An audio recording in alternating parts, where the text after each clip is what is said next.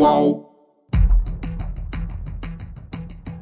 Desde as primeiras horas da manhã, o dia 5 de julho de 2021 foi agitado na imprensa e no mundo político do Brasil.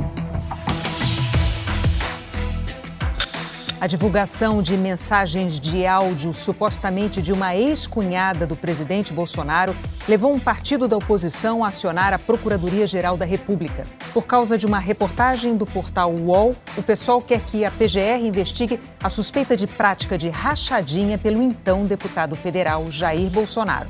A fisiculturista Andréa Siqueira Vale, ex-cunhada do presidente, afirma que Bolsonaro demitiu o irmão dela porque ele se recusou a devolver a maior parte do salário como assessor.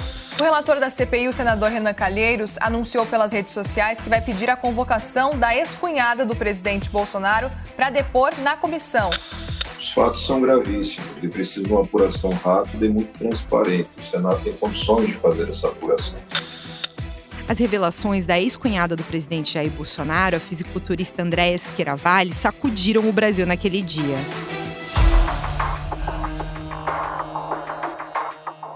E é por isso que eu voltei aqui, para contar para você o que aconteceu depois que eu te mostrei neste podcast as gravações que apontaram o envolvimento direto do presidente Jair Bolsonaro num esquema de corrupção. Isso aconteceu no gabinete dele na época da Câmara dos Deputados. Eu sou Juliana Dalpiva e esse é um episódio bônus do UOL Investiga a Vida Secreta de Jair. Primeiro, obrigada. Eu e a equipe do podcast recebemos mensagens de gente que gostou muito do trabalho e até pediu mais. E agora eu já posso contar para você que nós estamos preparando uma segunda temporada do podcast sobre as histórias do clã Bolsonaro. E em breve ele vai chegar para você. Pior coisa nisso aí foi a traição. Ô, oh, rapaz, pergunta pra tua mãe o comprovante que ela deu Quero um, o Jair não vai deixar. Não, apaga, escreveu, apaga. Antes de começar a nova temporada, eu vou te atualizar sobre como estão as investigações sobre o clã por conta do esquema ilegal de entrega de salários, a chamada rachadinha. Inclusive, vou te mostrar trechos inéditos de cartas escritas pela Ana Cristina Siqueira Vale na época em que ela se separou do Bolsonaro. Nos textos, a Cristina fala das brigas por dinheiro e por conta do Carlos, o 02, como o Bolsonaro chama, que é vereador e era com quem ela trabalhava.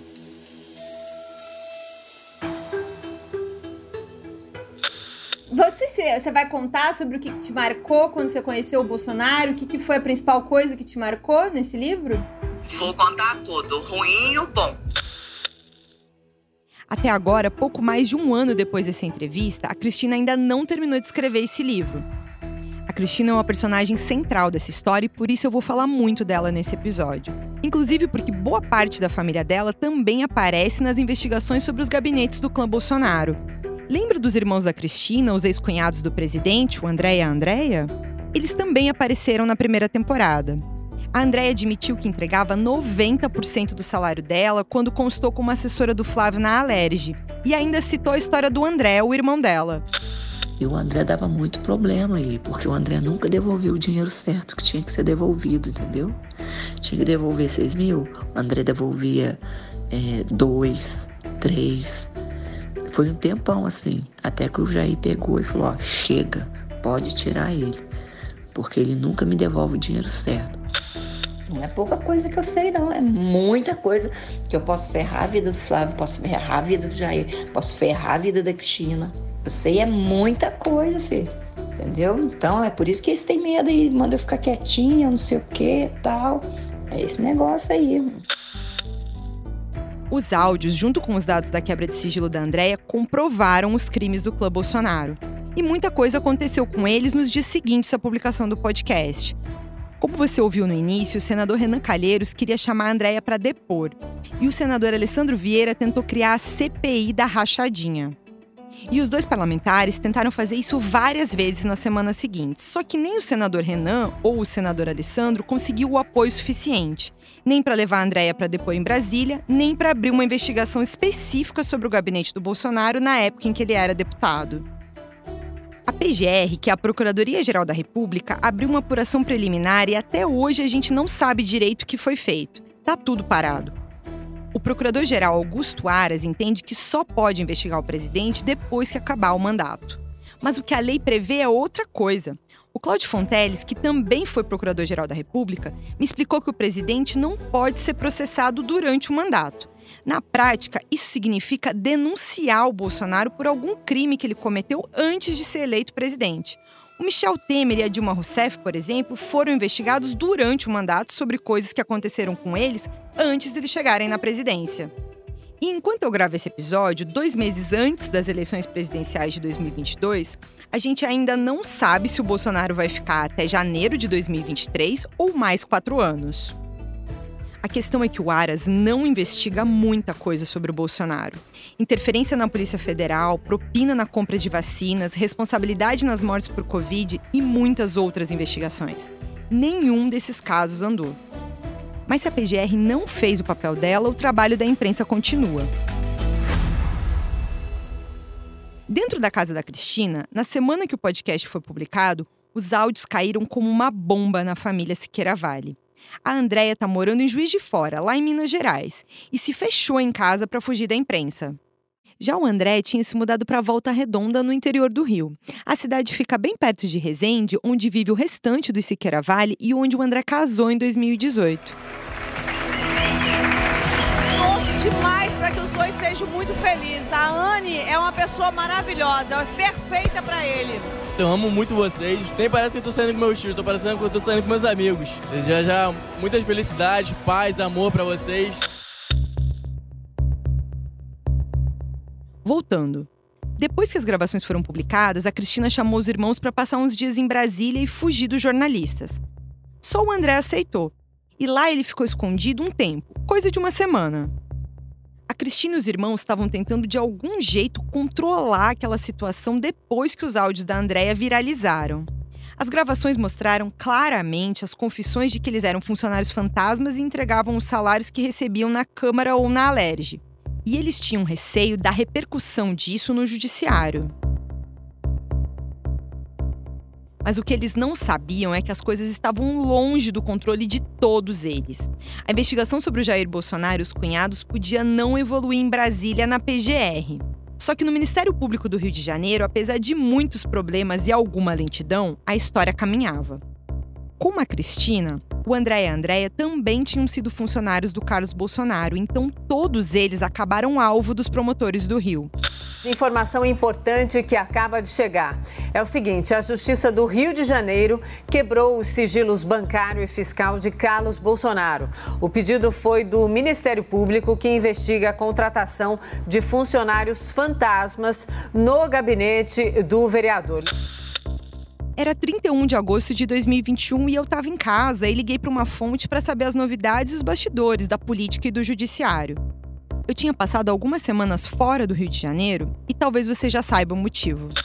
A FENAGE, Federação Nacional dos Jornalistas, e o Sindicato dos Jornalistas divulgaram nota repudiando as ameaças do advogado da família Bolsonaro, a jornalista Juliana Dalpiva, do UOL. Na última sexta-feira, Juliana revelou que o advogado Frederic Wassef havia mandado uma mensagem pelo WhatsApp para ela, dizendo o seguinte, aspas, faça lá o que você faz aqui no seu trabalho para ver o que o maravilhoso sistema político que você tanto ama faria com você. Lá na China, você desapareceria e não iria encontrar nem seu corpo. Fecha aspas. As entidades cobraram que a Comissão de Ética da Ordem dos Advogados do Brasil instaure um procedimento disciplinar contra o ACF uma pausa na história do clã. Depois dessa ameaça, eu denunciei e processei o Wassef. Em junho de 2022, saiu a sentença da primeira instância no processo de danos morais. O juiz reconheceu que o advogado fez comentários indevidos de cunho sexual. Por isso, o Wassef foi condenado a me pagar 10 mil reais. A surpresa é que o juiz decidiu, no meu processo, que eu não podia divulgar a mensagem com ameaça, e aí ele também me condenou a pagar o mesmo valor para o Wassef eu recorri ao Tribunal de Justiça de São Paulo.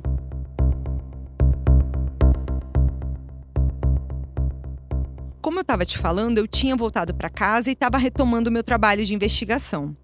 A pessoa do outro lado do telefone me alertou que o caso do Carlos Bolsonaro tinha andado no Tribunal de Justiça do Rio. Já tinha até algum tempo, só que ninguém sabia porque tudo corre em sigilo. Você lembra que eu expliquei para você que os gabinetes do Clã Bolsonaro funcionavam como uma coisa só? Não há diferença, muitas vezes, o que quando um, um funcionário trabalha para mim, trabalha para os dois também. Uma hora o assessor estava lotado no gabinete do Flávio, tempos depois no do Carlos, e alguns ainda apareceram nas listas do Jair ou mesmo do Eduardo. A história do André e da Andréia é mais ou menos assim. A Andréia foi funcionária fantasma nos gabinetes do Jair, do Carlos e do Flávio ao longo de 20 anos. O André revezou entre o gabinete do Carlos e o do Jair. Por isso é que eles entraram na quebra de sigilo do 02 junto com o vereador e a Cristina. Como eu te falei, ninguém sabia. Nem eu quando fiz a temporada passada. Mas o Ministério Público tinha pedido, no dia 5 de maio de 2021, a quebra de sigilo bancário e fiscal de 26 pessoas e empresas envolvidas na investigação sobre o Carlos Bolsonaro. Na decisão em que autorizou a quebra de sigilo bancário e fiscal do vereador Carlos Bolsonaro, o juiz Marcelo Rubioli, da primeira vara criminal especializada do Tribunal de Justiça do Rio de Janeiro, avaliou os dados apresentados pelo Ministério Público e viu indícios de atividade criminosa em regime organizado. Essa vara só atende casos de crime organizado. O magistrado analisou durante quase 20 dias um pedido feito pelos promotores Alexandre Graça e Eduardo Carvalho. E em 24 de maio do ano passado, decidiu autorizar a quebra de sigilo. Diversos indícios apresentados pelo Ministério Público surgiram a partir de investigações da imprensa. Como este caso aqui, envolvendo a Marta Vale, uma cunhada da Cristina que ficou nove anos nomeada no gabinete do Carlos. Eu já te falei dela. Não tem nada falando filme. Não? Não. Qual gabinete que você trabalhou? Eu não trabalhei em nenhum gabinete, não. Minha não? família lá que trabalhou, mas eu não. Ah, entendi. Porque tem seu nome nomeado durante nove anos lá. É, mas não fui eu não, não trabalhei não. Você a não tra... do meu marido, que uhum. é Mário, que trabalhou, entendeu? Você mesmo não. não. Mas você sabia que você tinha sido nomeada? É, mas logo em seguida eu fui... Já, já me tiraram do cargo. A Marta apareceu como assessora do Carlos no Rio de Janeiro por quase uma década. Só que durante todo esse tempo ela morava em Juiz de Fora, lá em Minas Gerais. E tinha até outros empregos. Chegou a trabalhar como professora, por exemplo. A outra voz que você ouviu na gravação é da Juliana Castro, que era minha colega no jornal o Globo. Essa entrevista fez parte de uma reportagem da revista Época. Além da Marta, nós falamos de vários outros casos de funcionários fantasmas desde o início do gabinete do Carlos em 2001. Depois disso, o Ministério Público começou a investigar o Carlos em julho de 2019. O Bolsonaro ficou irado com essa matéria. A revista Época publica uma matériazinha fajuta lá qualquer, inventa uma historinha qualquer, às vezes com algum fundo de verdade também. E o que, que o MP faz? Investiga todo mundo do gabinete. E daí tenta construir uma narrativa para buscar constranger a minha família.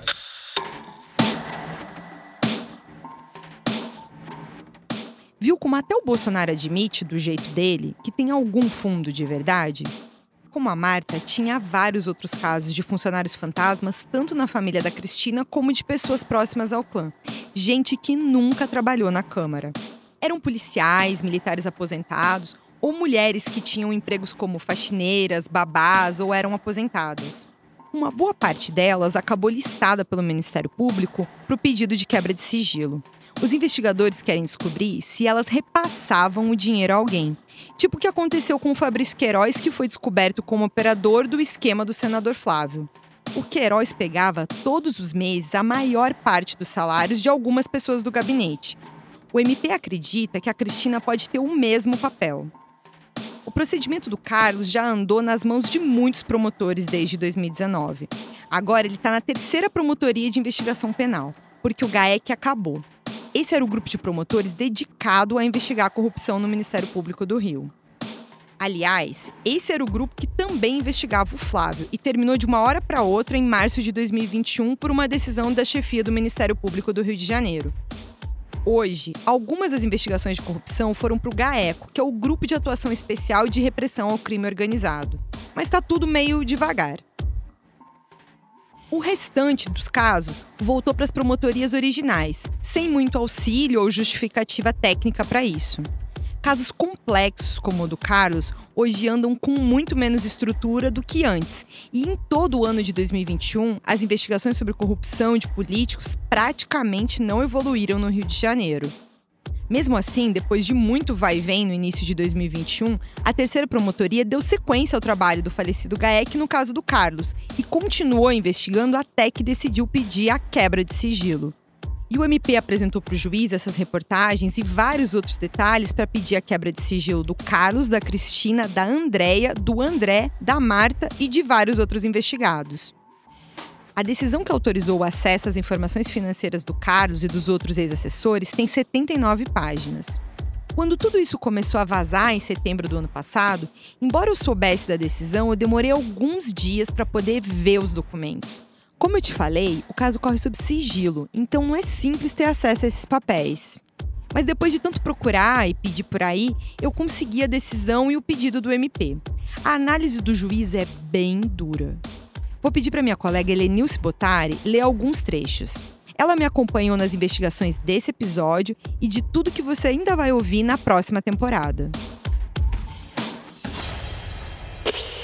Carlos Nantes é citado diretamente como chefe da organização, até porque o mesmo efetua as nomeações dos cargos e funções comissionadas do gabinete. Notou que o juiz não falou o sobrenome Bolsonaro? Você pode não conhecer o sobrenome Nantes, que o magistrado escreveu na decisão, mas esse é o sobrenome do meio do Carlos Bolsonaro, que todo mundo conhece por Carlos Bolsonaro.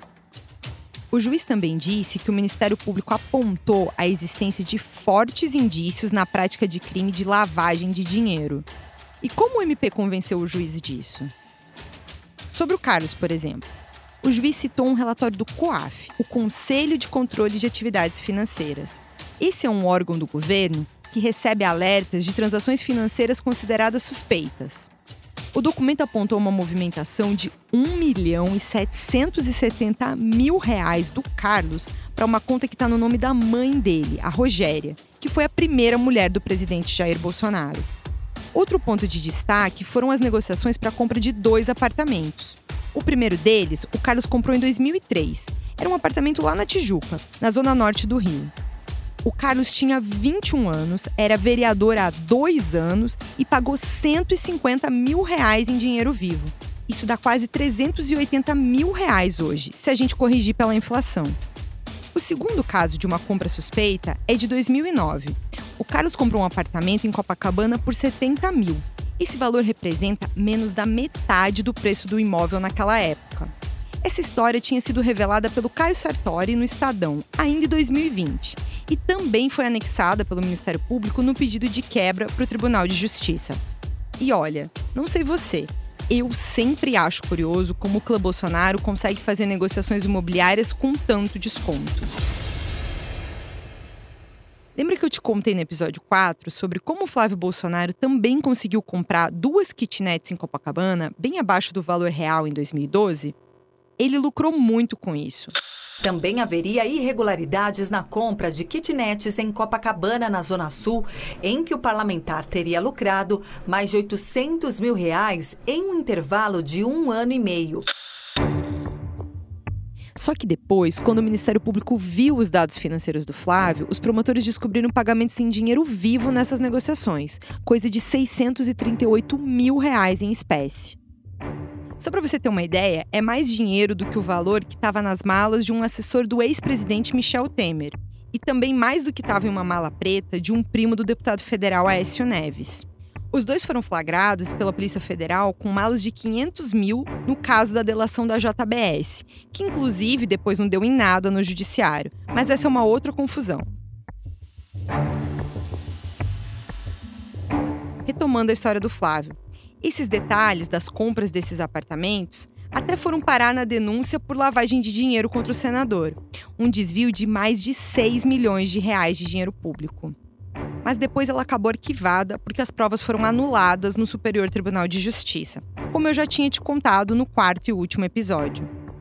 Tô relembrando tudo isso para mostrar para você como as histórias do Flávio e do Carlos na compra de imóveis são bem parecidas e suspeitas. Quem também fazia isso era Cristina, que comprou casas, apartamentos e terrenos com dinheiro vivo. Além disso, apareceram valores milionários em espécie em algumas empresas dela. Para pedir a quebra de sigilo da Cristina junto com o Carlos, o Ministério Público também obteve um relatório do COAF mostrando que ela recebeu dois grandes depósitos em dinheiro vivo. O primeiro, de 191 mil reais, ela fez em março de 2011. Alguns meses depois, em julho, a Cristina fez outro, de 341 mil. Nessas duas ocasiões, ela registrou no cartório vendas de terrenos. Tô te falando deles porque esses bens foram uma parte da briga da Cristina com o Bolsonaro na separação. E eles eram parte dos negócios suspeitos do casal. Eles foram comprados em 2006 e no cartório a Cristina e o Bolsonaro registraram que tudo saiu por 160 mil. Mas eles valiam já naquela época, segundo a prefeitura de Resende, quase cinco vezes mais, 743 mil reais. Então, quando ela revendeu em 2011, ela conseguiu 1 milhão e 900 mil reais. A Cristina acabou com um lucro de mais de mil por cento. Pensa comigo. Eles colocaram no papel que pagaram 160 mil reais, só que esses terrenos já valiam cinco vezes mais. Na hora de vender, a Cristina conseguiu com eles quase 2 milhões de reais. Então, para resumir, esses terrenos são só uma parte dos dados sem explicação. Mas antes da gente continuar, vou fazer um intervalo e já volto com o UOL Investiga a Vida Secreta de Jair. Aviso: este conteúdo contém relatos de abuso sexual. Ah, não, porque tem um príncipe que mora aqui em Barueri, que ele gosta, assim, sabe, de meninas assim como você. Ele gosta que todo mundo trate ele como um rei. Ele gosta de meninas novinhas que se veste como uma criança. Magra, alta, branca. Ele realmente fazia essa imagem do poderoso chefão na frente das meninas. Ficava todo mundo em círculo e ele ia dando um beijo na boca de cada uma, uma por uma. Cada uma tinha um horário para ficar com ele no quarto. E ele já foi colocando, sabe, forçando um sexo anal. E ali foi quando eu comecei a pedir pra parar e ele não parava. Ele tava com calamídia. Todo mundo pegou HPV. A decisão de ir pra lá fazer isso não foi minha e quando eu cheguei lá, eu fui convencida isso. Nenhuma das meninas que passaram por lá vão saber quem elas poderiam ter se tornado se elas não tivessem entrado. Saul Klein, o Império do Abuso, documentário em três episódios já disponível no YouTube de Movidoc. Na época do casamento com o Bolsonaro, a Cristina montou um escritório de advocacia e duas empresas de seguro. As empresas funcionavam em um prédio no centro do Rio, a poucos metros da Câmara de Vereadores, do lado de um restaurante bem conhecido por ali, o Amarelinho, que fica na Praça da Cinelândia. A Cristina esperava lucrar bastante com esses negócios. Em 2007, ela chegou a escrever numa carta que esperava faturar 50 mil por mês com a seguradora. Mas espera um pouquinho, daqui a pouco eu vou te contar mais sobre isso. O tempo passou, a Cristina e o Bolsonaro se separaram e ela até se desfez desses negócios. Mas agora, por causa das investigações de rachadinha, a gente ficou sabendo que o COAF achou negociações suspeitas nas contas dessas empresas da Cristina. De agosto de 2007 a julho de 2015, mais da metade do que saiu da conta bancária de uma das empresas da Cristina foram saques em dinheiro vivo. Um total de 1 milhão e 100 mil reais. Mais dinheiro vivo. Muita gente até ironiza o que parece uma aversão da família Bolsonaro ao sistema bancário. Se dependesse do presidente Jair Bolsonaro e da família, o sistema bancário nacional estaria mal das pernas. É impressionante como, em várias áreas, o clã vai na contramão da maioria dos brasileiros e prefere fazer transações em dinheiro vivo a usar as transferências de banco para banco, como todo mundo faz. Isso tudo todas essas negociações agora estão sendo investigadas. E o passo seguinte do Ministério Público foi chamar a Andréa Siqueira Vale para depor. O depoimento ficou para o dia 7 de outubro e foi por videoconferência porque a Andréia estava em Juiz de Fora. Mas nem deu tempo do Ministério Público começar a fazer as perguntas. Ela preferiu ficar em silêncio e esse é um direito dela.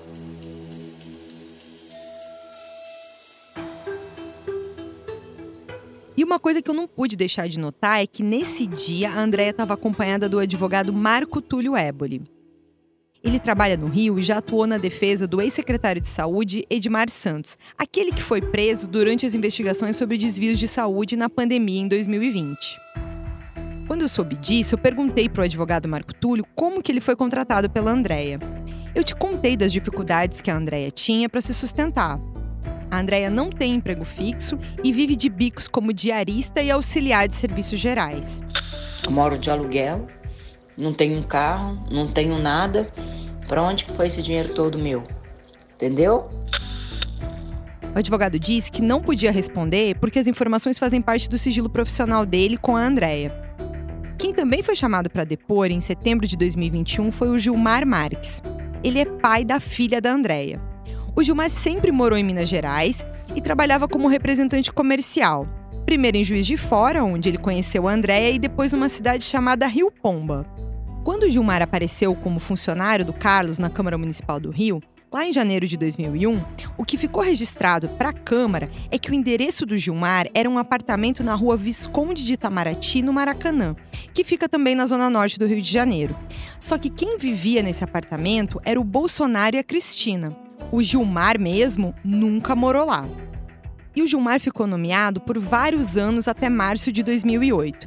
Mas quem conheceu ele me contou que o Gilmar é outro funcionário fantasma.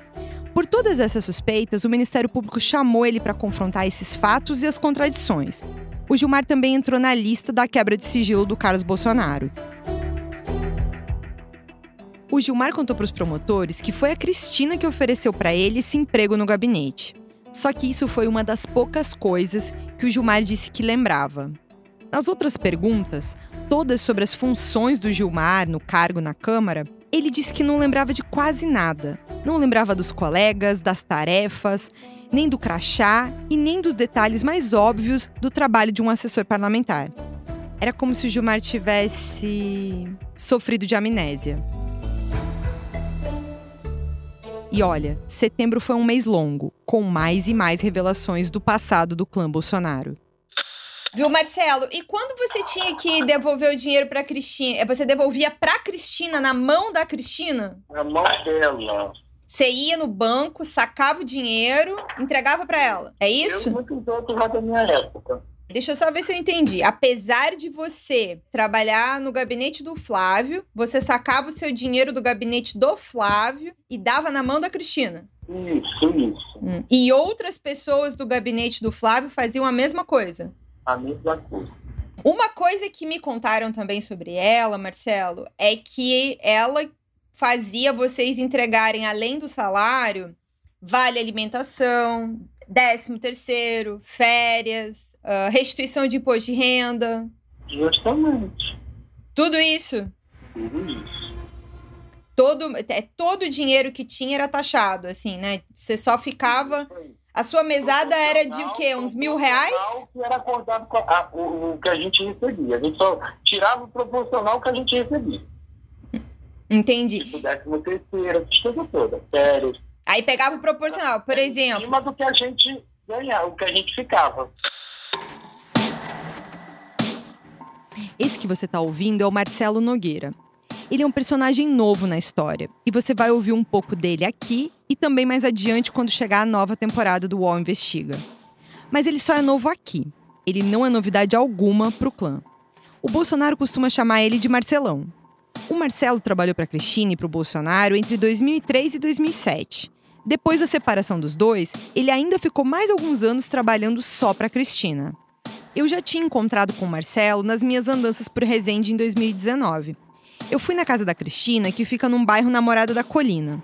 Do lado de fora não dá para ver muita coisa da casa, e eu nem pude entrar. Vi que tem dois pisos e sei que tinha uma piscina nos fundos. Eu parei no portão, que fica bem afastado da porta da frente da casa, e falei com o Marcelo pelo interfone. Naquela época, ele não queria conversa nenhuma. Disse que trabalhou na Lerge e logo me mandou embora. O tempo passou e no primeiro semestre de 2021, o Marcelo foi para Brasília junto com a Cristina, mas lá os dois acabaram brigando. Ele se sentiu explorado por ela. A história do Marcelo é que o desentendimento dos dois começou porque a Cristina não quis pagar o salário combinado.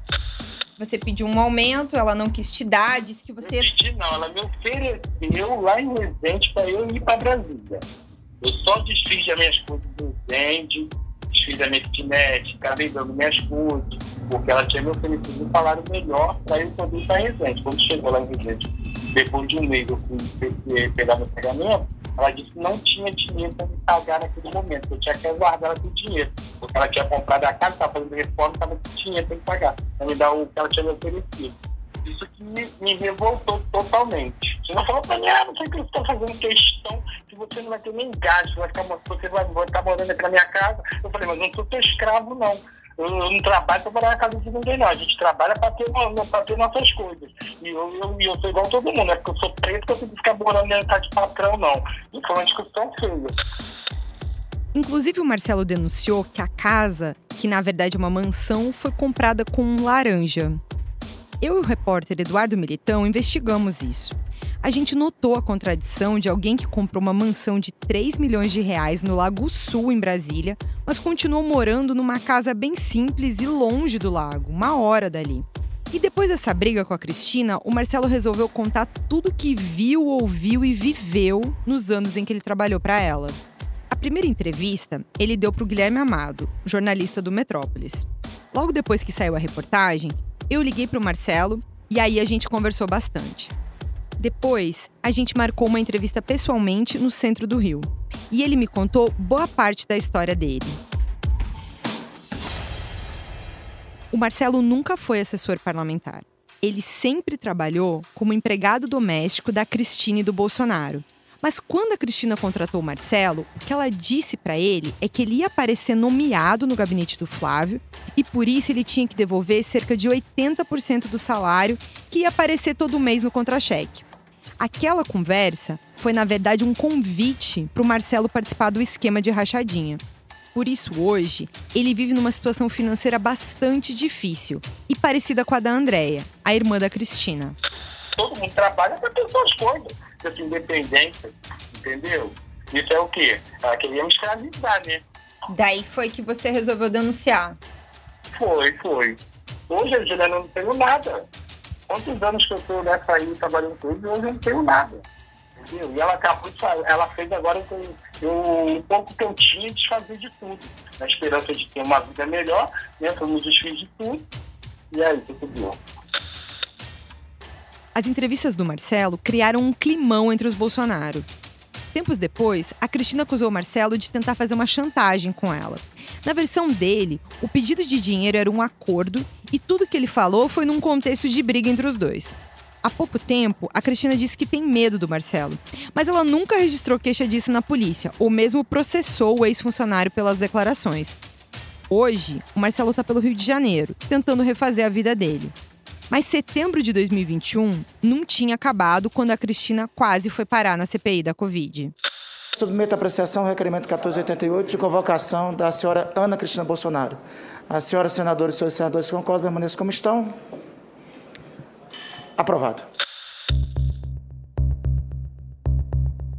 A CPI acabou não levando ela para depor e o envolvimento dela com um lobista investigado por participar de um suposto esquema de propinas na compra de vacinas para a Covid ficou sem esclarecimento. O tempo passou e eu continuei investigando as histórias mal contadas dos negócios da família Bolsonaro, em especial as da Cristina. Continuei tentando entender o envolvimento do Bolsonaro no esquema dos gabinetes, mas também segui apurando a própria história dele. Nessas andanças, em março de 2022, eu encontrei com uma pessoa que tinha uma cópia de algumas cartas que a Cristina escreveu na época em que ela se separou do Bolsonaro e que falavam dos negócios e dos problemas durante a separação. Depois da nossa primeira conversa, passaram alguns dias. Eu continuei investigando e essa pessoa topou me mostrar as cartas, com a condição de eu não revelar a identidade dela. Uma manhã, eu ainda estava na cama quando eu peguei o celular e vi que tinha uma mensagem no WhatsApp da pessoa dizendo que queria me mostrar as cartas.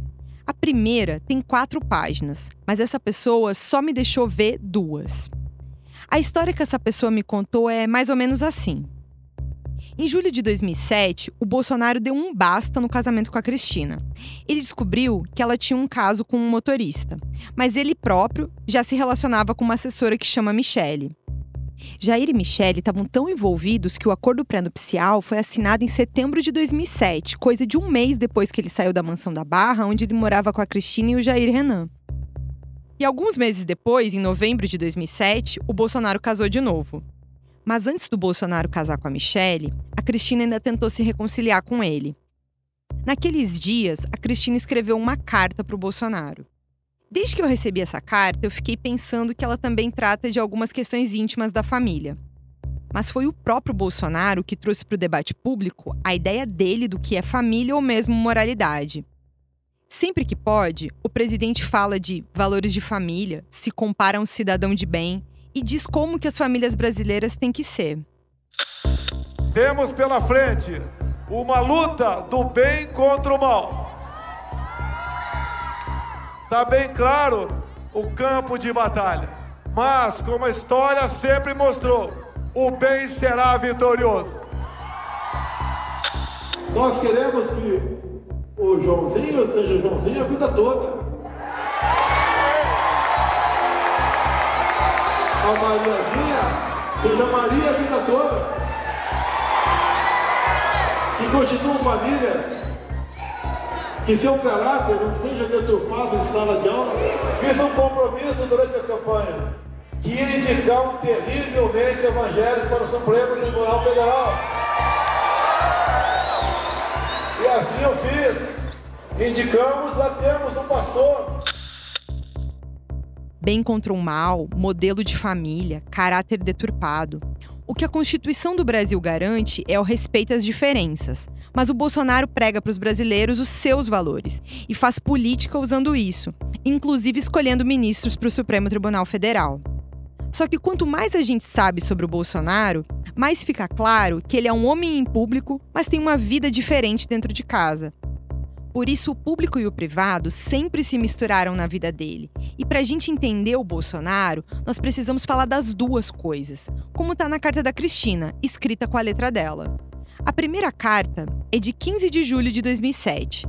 No início, não sei o motivo, mas o texto tem um tom de oração. Vou pedir para minha colega Helenilce Botari ler para você.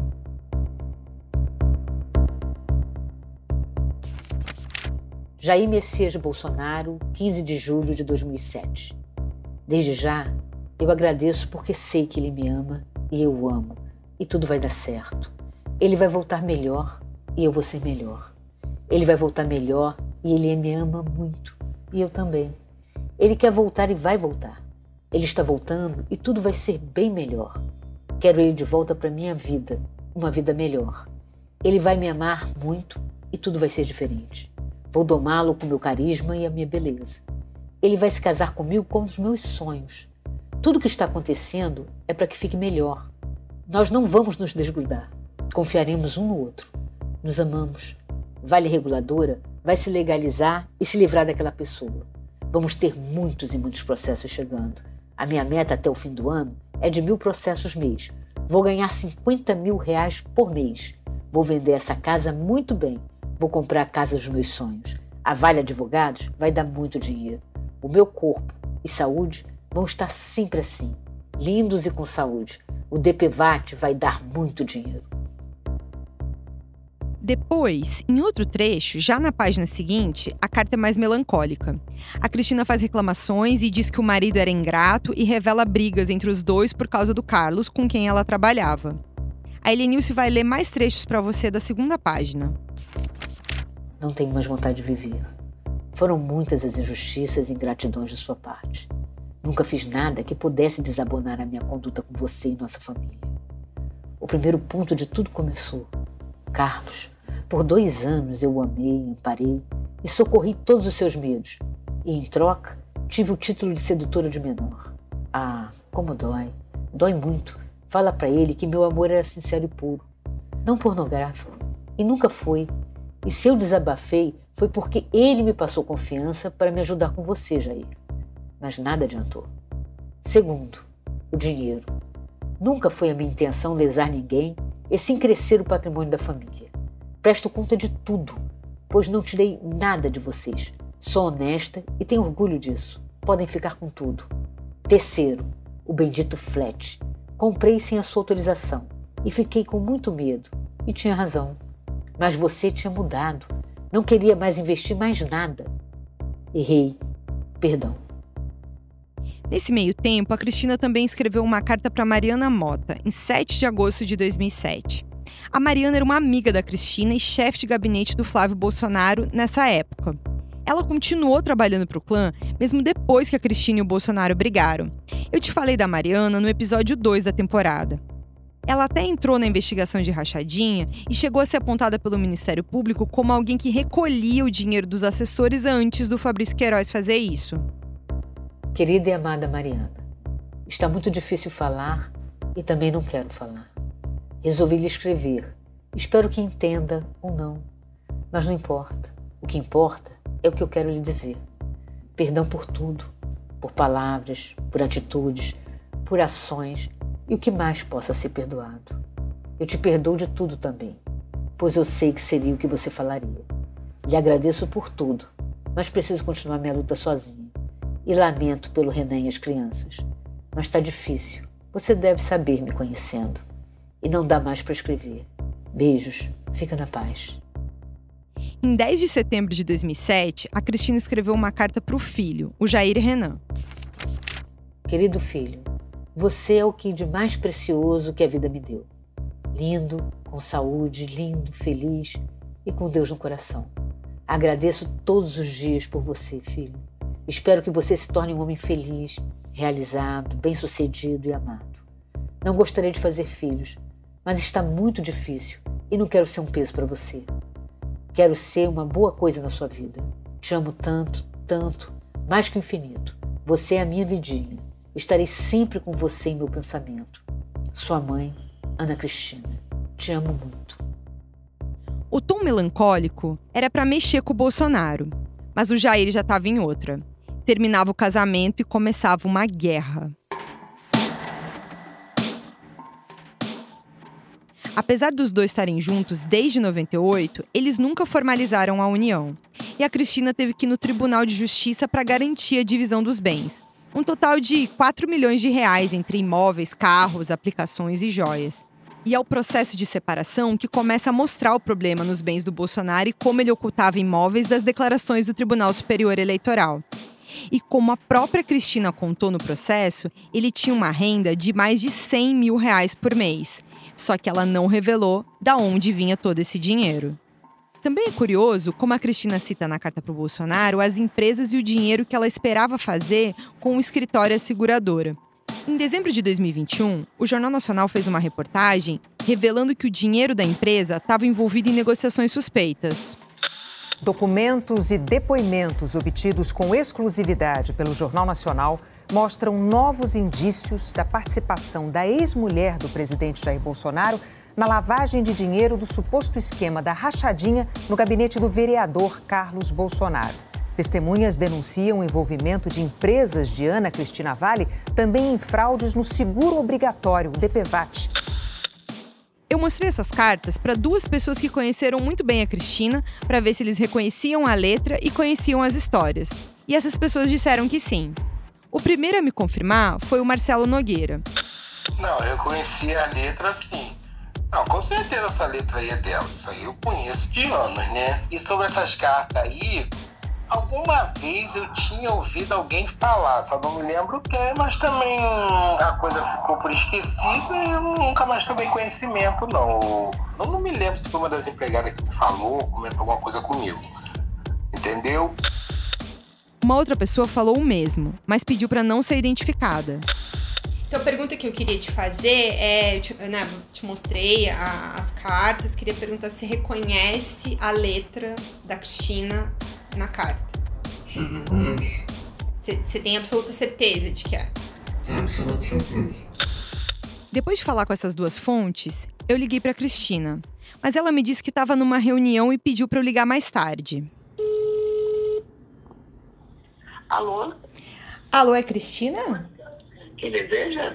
Cristina, é Juliana do UOL. Eu tô numa reunião, tô aqui interrompendo as pessoas para poder falar contigo. Se puder me ligar mais tarde, pode ser? Eu te respondo. Pode. Tem um último assunto que eu queria falar com vocês, que é sobre umas cartas suas que eu recebi. Que horas que eu posso te ligar? Ah, por volta de duas, duas e meia.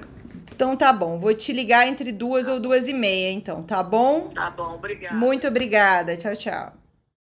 Quando eu retornei às duas e meia, ela não me atendeu mais. Grave seu recado agora.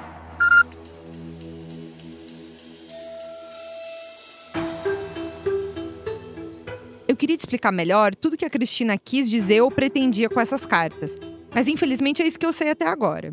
As outras duas páginas tinham, segundo a fonte, mais dados sobre as questões financeiras e sobre todo o esquema.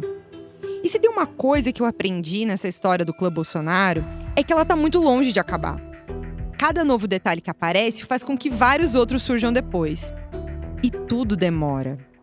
Foi só agora em 2022 que o Ministério Público Federal propôs uma ação de improbidade contra o Bolsonaro e a Val do Açaí, aquela funcionária fantasma que fica naquela praia em Angra, Mambucaba, e que foi descoberta pela Folha em 2018.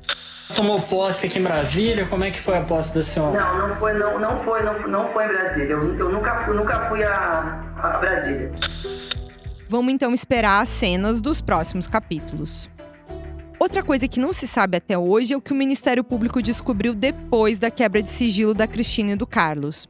Mas o caso está lá. O promotor responsável, Alexandre Murilo Graça, concorreu a uma vaga de desembargador no início de 2022. Justamente um posto indicado pelo governador do Rio, Cláudio Castro, que é aliado do presidente Jair Bolsonaro. Mas o promotor não foi escolhido para a vaga de desembargador. Nesse tempo, a investigação do Carlos ficou parada e está assim há quase um ano. O promotor não fala do caso. Ao mesmo tempo, a Cristina se filiou ao Partido Progressistas e quer ser deputada distrital. Provavelmente vai disputar a eleição sem você nem os outros eleitores saberem se existem mais provas sobre o envolvimento dela e do Bolsonaro nesse esquema dos gabinetes do clã. Em situação parecida, e apesar de todas as provas descobertas sobre o esquema de desvio de dinheiro público, está o Fabrício Queiroz, que vive como se nunca tivesse sido preso e acusado de desviar 2 milhões de reais da Alerj. Ele também vai ser candidato na eleição e está cobrando apoio do Bolsonaro. Aonde eu vou, qualquer lugar que eu vou, eles falam, eles vão te apoiar. Eu falei, cara, é um absurdo se não apoiar. Porque, então eu, eu sou bandido, entendeu? Eu sou meio bandido, eu sou bandido eu sou o quê? Sou Queiroz, pô. Pai de família, trabalhador. Fiz uma lambança que respingou neles? Sim, mas não tem crime. Eu não faço uma pergunta diretamente que é constrangedor. Não quero dar saia justa a ninguém. Mas eu quero que vocês façam essa pergunta a eles. Eu quero ver eles dizer que não me apoia.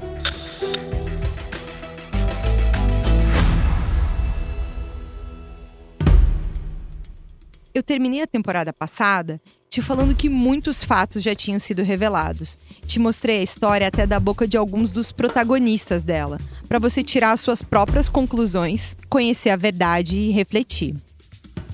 Depois que a temporada acabou, eu entendi que ainda tinha outras partes da vida secreta do Jair que precisavam vir à tona. Então fica com a gente. Em breve eu volto para te contar outras histórias que nós investigamos nos últimos meses. O que eu posso adiantar é que o esquema é outro. Este episódio usou áudios do Wall News, do Jornal Nacional, do Jornal da Band, da CNN, do colunista do Wall Chico Alves, da TV Senado, do Facebook de Jair Bolsonaro e do podcast Mais ou Menos.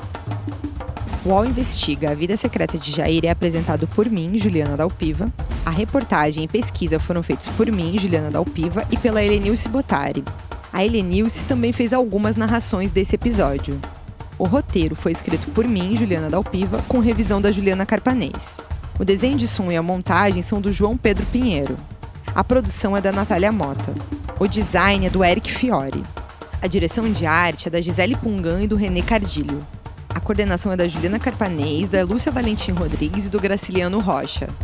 O projeto também conta com Alexandre Jimenez e Antoine Morel, gerentes de conteúdo, e Murilo Garavello, diretor de conteúdo do UOL. Agradecimentos ao jornalista Pedro Capete.